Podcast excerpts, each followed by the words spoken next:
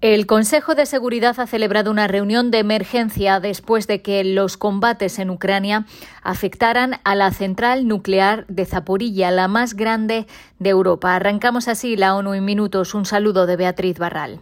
El director del Organismo Internacional de la Energía Atómica, que ha estado en contacto con las autoridades ucranianas, explicó que un proyectil impactó en un edificio adyacente a un bloque de seis reactores nucleares. Hubo un incendio que los bomberos de la planta nuclear apagaron. Los reactores y los sistemas de seguridad no se vieron afectados.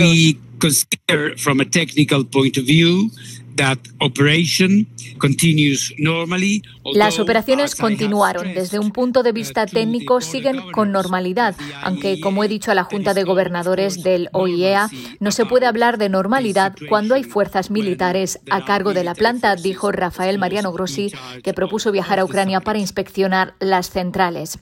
Reino Unido, Estados Unidos, Francia y otros países responsabilizaron a Rusia de lo ocurrido, pidieron que dé garantías de que algo así no volverá a suceder y que retire sus tropas. Today's meeting el embajador de Rusia decía que la reunión es otro intento de las autoridades de Kiev para crear histeria artificial por lo que está ocurriendo en Ucrania, apoyados por los países occidentales. Aseguró que Rusia no atacó intencionadamente la central, sino que respondió a un ataque de saboteadores ucranianos que cuando se retiraron prendieron fuego al edificio adyacente a la planta. El embajador de Ucrania dijo que Rusia cometió un acto de terrorismo nuclear en la central de Zaporilla.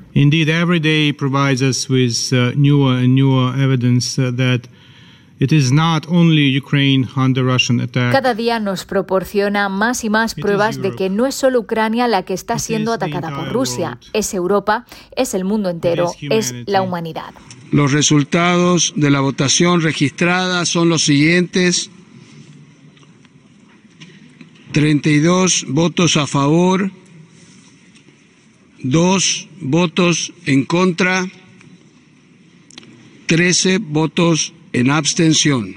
En Ginebra, el Consejo de Derechos Humanos aprobó una resolución por la cual se creará una comisión independiente de expertos para investigar las presuntas violaciones de los derechos humanos en el contexto de la agresión de Rusia contra Ucrania.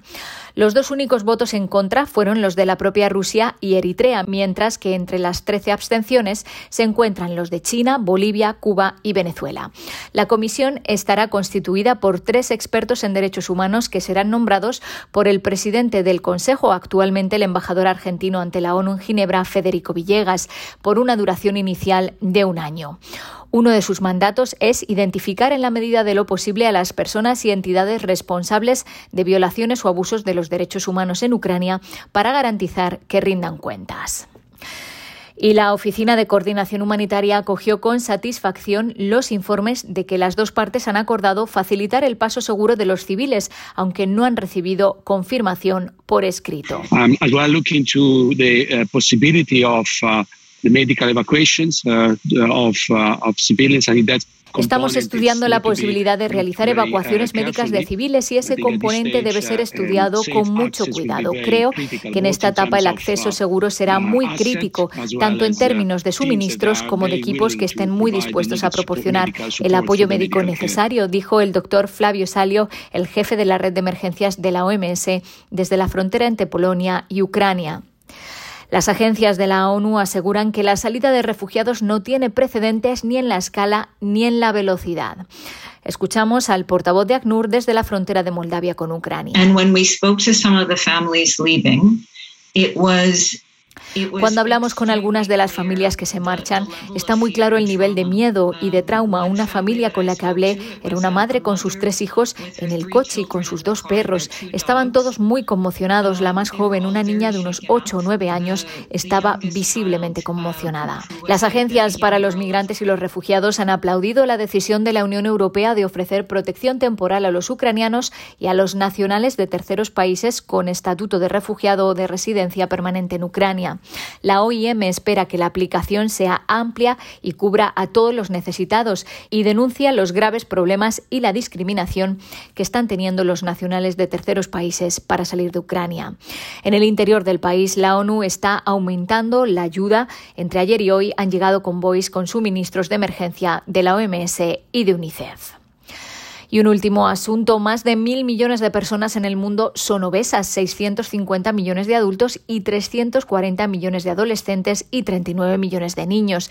Y la cifra sigue aumentando, alerta la OMS, que estima que para 2025 aproximadamente 167 millones de personas más tendrán sobrepeso u obesidad.